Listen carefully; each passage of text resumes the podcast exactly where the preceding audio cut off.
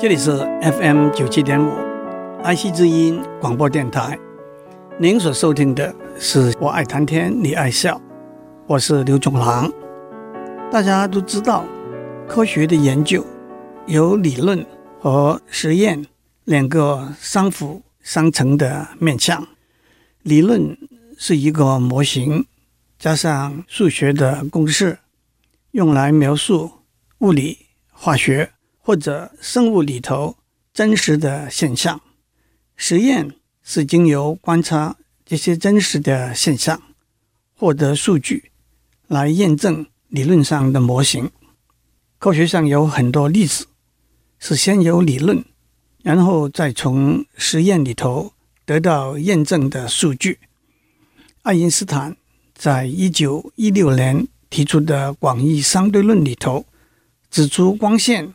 会被重力扭曲，但是一直等到三年之后，一九一九年五月二十九日，当在非洲和南美洲可以看到日全食的时候，才获得验证的数据。让我打一个叉，正好今年七月二十二日，在中国长江一带可以看到日全食。台湾呢？要等到二零七零年四月十一日，才会有看到日全食的机会。另外一个例子就是欧洲在二零零八年完工的大型肠子对撞机。建造这个对撞机的主要目的，就是验证在理论上预测的基本粒子的存在。反过来说，科学上有更多的例子。是先从实验里头观察到的现象和数据，再回过头来建立理论的模型和数学公式。地心吸力、电磁波和潮汐的涨退，都是大家很熟悉的例子。但是我今天要讲的是第三种情形，在经济学、社会学、语言学和其他领域里头。我们常常观察到许多现象和数据，更可以从这些现象和数据归纳出一些规则和方程式。但是这些规则和方程式却没有一个理论的模型作为基础。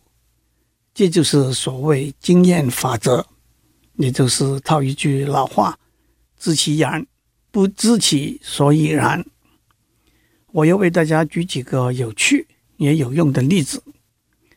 十九世纪的意大利经济学家博雷多 （Parato） 提出现在被大家叫做的博雷多定律，或者是八十二十定律。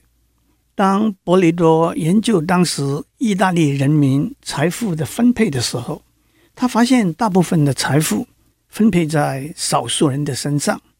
比较精准的说，他发现全意大利。百分之八十的财富都集中分配在百分之二十的人的身上。后来，他对其他国家财富的分布做了相同的统计，也发现这个八十二十定律是相当准确的。按照联合国在一九八九年的统计，全世界最富有的百分之二十的人口，他们的国民生产总值 GNP。是全世界的百分之八十二点七，他们在自己国内的储蓄是全世界的百分之八十点六，他们在自己国内的投资是全世界的百分之八十点五，但是我们只知道这个八十二十的分配，却没有一个模型或者方程式可以用来解释怎样导出八十二十这个结果。后来，美国的管理大师朱兰沿用柏雷多的观念，提出在管理学上的八十二十定律，那就是百分之八十的结果来自百分之二十的力量。比如说，在一个企业里头，百分之八十的成果来自百分之二十的精英员工的贡献。上班的时候，百分之二十的时间。用来做百分之八十需要做的事情，剩下来的百分之八十的时间就花在无关重要的事情上面了。生产线上百分之八十的错误来自百分之二十的工作点等等。不过慢慢下来，八十二十定律也会被滥用，失去了数值上的精准性。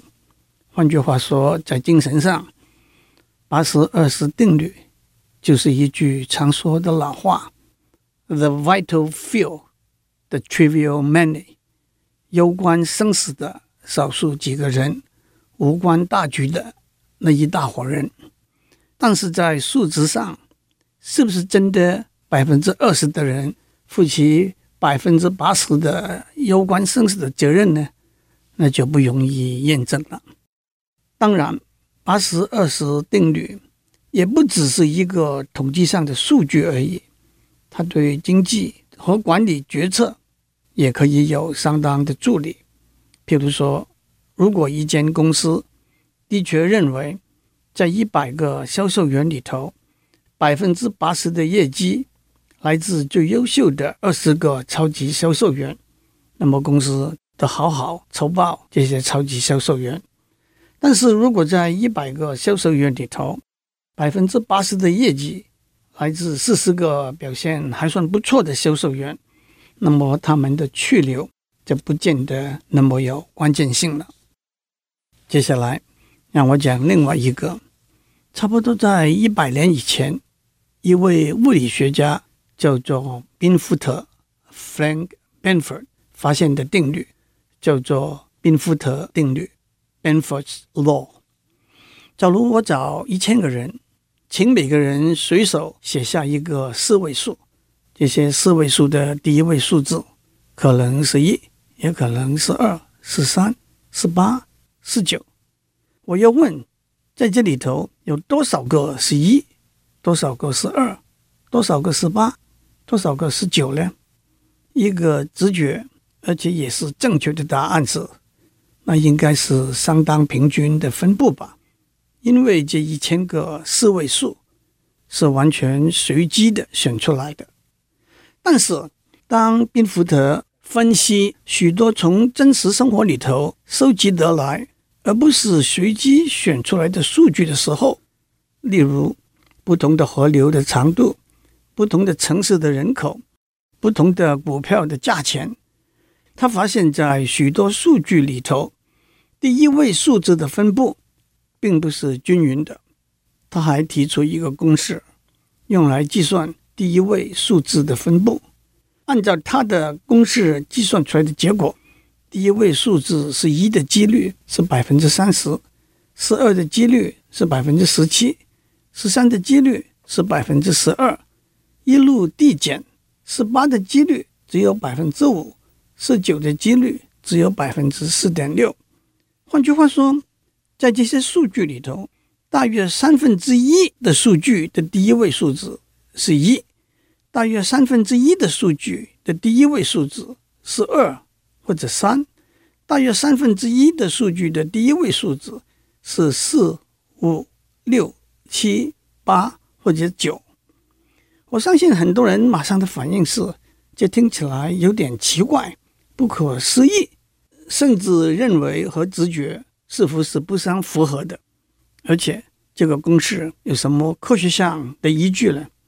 同时，让我打一个叉来指出：当我们看第二或者第三或者第四位数字的时候，它们从零、一、二到八、九分布倒是相当均匀的，每个数字出现的几率都大约是十分之一。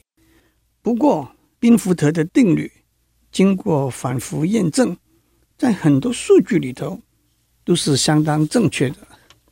让我举一个例子来验证宾福特的定律。在半导体制作这个行业里头，大家都听过 Intel 公司鼎鼎有名的 Gordon Moore 在四十多年以前所做的一个预言。他说，半导体制作技术。会不断进步，在一个晶片上面的元件的数目，每隔十八个月就增加一倍。换句话说，如果目前有一个晶片上面可以有一百万个元件，那么十八个月之后，一个晶片上面可以有两百万个元件，再过十八个月，一个晶片上面可以有四百万个元件等等。让我们从一百万个元件开始，按月记载元件数目的数据。开始的十八个月，从一百万到一百多万，一共有十八个数据，它们的第一位数字都是一。接下来的十八个月，从两百万到两百多万，到三百万，到三百多万，一共有十八个数据，它们的第一位数字是二或者三。接下来的十八个月，从四百万到五百万到六百万。到七百万，也一共有十八个数据，它们的第一位数字是四或者五或者六或者七。再接下来的十八个月，从八百万到一千六百万，一共有十八个数据，它们的第一位数字是八或者是九或者是一。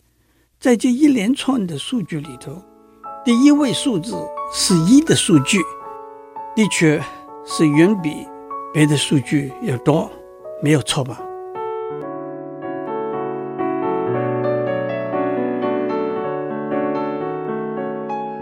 让我再举一个例子来验证宾福德定律。我们有一百块钱存在银行里头，每年利息百分之十，按复利来算。如果我们把二十五年内每年在银行里头存款的数据列出来，我们可以看到，从一百块到两百块要花七年多的时间，所以有七个数据，它们的第一位数字都是一。但是从五百块到六百块只要花两年的时间，所以只有两个数据的第一位数字是五。从九百块到一千块。只要一年多一点的时间，所以只有一个数据，它的第一位数字是九，这又验证了宾福德的定律。有人说，这存在银行的一百块钱是美金，换成台币是三千块钱。如果从三千块钱开始，把二十五年内每年银行里头存款的数据列出来，在这些数据里头。是不是第一位数字是三的数据最多呢？不是，还是第一位数字是一的数据最多。为什么？这里头有一个严谨的数学的证明，我就不在这里讲了。宾福德定律除了是一个有趣的统计结果之外，也有可以应用的地方。伪造的数据往往不符合宾福德定律。很容易就会被抓出来。一个最明显的例子就是，如果我们把许多张支票的面额写下来，空头支票款项的数目，第一位数字往往是七、八或者九，很少是一或者二，正好和宾福德定律所讲的相反。接下来我要讲源自语言学的一个定律。叫做奇夫定律 （Zipf's Law）。奇夫是美国哈佛大学的一位语言学教授。在一九四九年，他在研究语言的结构的时候，做了一个很简单的统计。在一个一百万字的语料库里头，他数每一个字出现的次数，他的结果是 “the”、“the” 这个字是最常用的字。出现了七万次，of o f 这个字排第二，出现了三万六千多次，and a n d 这个字排第三，出现了两万八千多次。这样一路由多到少排列下来，他发现一个很有趣的规则：以排第一的 Z 出现的次数为基准，排第二的 of。出现的次数是基准的一半，排第三的 and 出现的次数是基准的三分之一。推而广之，排第十的字出现的次数是基准的十分之一，排第五十的字出现的次数是基准的五十分之一等等。奇夫因此提出一个定律，说在任何一个语料库里头，把所有的字按照出现的次数由多到少排列下来，那么排列为 K 那个字出现的次数，是排列为第一那个字出现的次数的 K 分之一。这是个很有趣的经验法则，经过多次的验证，结果都相当准确，但是却没有一个好的理论上的解释。从奇夫定律，我们可以得到很多有趣的结果，譬如说，从排列第一到排列第五那五个字，总共出现的次数，大约等于从排列第六到排列第五十五那五十个字总共出现的次数。从排列第一百零一到排列第两百五十那一百五十个字，总共出现的次数，才刚刚等于排列第一那个字出现的次数。除了英文之外，语言学家也用西班牙文、爱尔兰文、拉丁文的语料库来验证奇夫定律的准确性。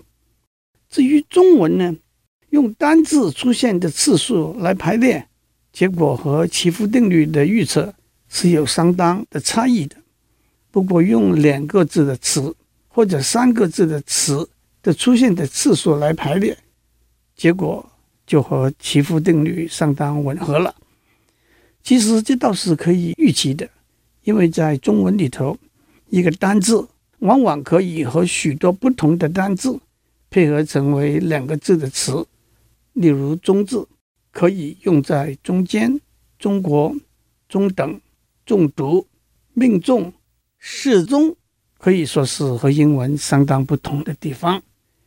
不过，更有趣的是，奇夫定律的应用不只是限于语言而已。有人把美国的城市按人口多少排列起来，纽约市排第一，人口是八百三十万；洛杉矶排第二。人口是三百八十万，大约是纽约市的二分之一。芝加哥排第三，人口是两百三十万，大约是纽约市的三分之一。西雅图排第二十四，人口是五十九万，也大约是纽约市的二十四分之一。如果再下去，就渐渐和奇夫定律有点差异了。至于台湾呢，大台北排第一。人口六百六十万，大高雄排第二，人口是两百七十万，大约是大台北的一半。大台中排第三，人口是两百二十万，正好是大台北的三分之一。桃园排第四，人口是一百九十万，差不多是大台北的四分之一。你说神奇吗？而且在过去一百年，在不同的地域。不同的社会环境、不同的人口移动的状态之下，城市人口的数据和奇夫定律还是相当吻合的。此外，在网络上的网站按照被点阅的次数排列起来，研究论文按照被引用的次数，例如有名的 SCI 排列起来，公司的大小按照员工的数目排列起来。或者按照股票市场上的总值排列起来，有很多很多例子都符合祈福定律所讲的结果。为什么是这样呢？也没有一个令人满意的解释。奇夫定律还有很多有趣的推广和变化，譬如说，一个城市的加油站的数目是否应该和人口成正比，人口减半。加油站的数目也应该减半，但是按照美国的统计数字，并不是如此。人口减半，加油站数目的减少不到一半。如果我们把所有城市的加油站总数由多到少排列起来，排列第二的不是排列第一的二分之一，是比二分之一要多；排列第三的不是排列第一的三分之一。而是比三分之一要多。奇夫定律可以有几个简单的变化来吻合这些数据。我在这里就没有时间讲了。今天我讲了一些数据分析的例子，也有趣，也有用，但是又不完全能够讲出为什么。这就是大自然现象神妙的地方。祝您有个平安的一天，我们下周再见。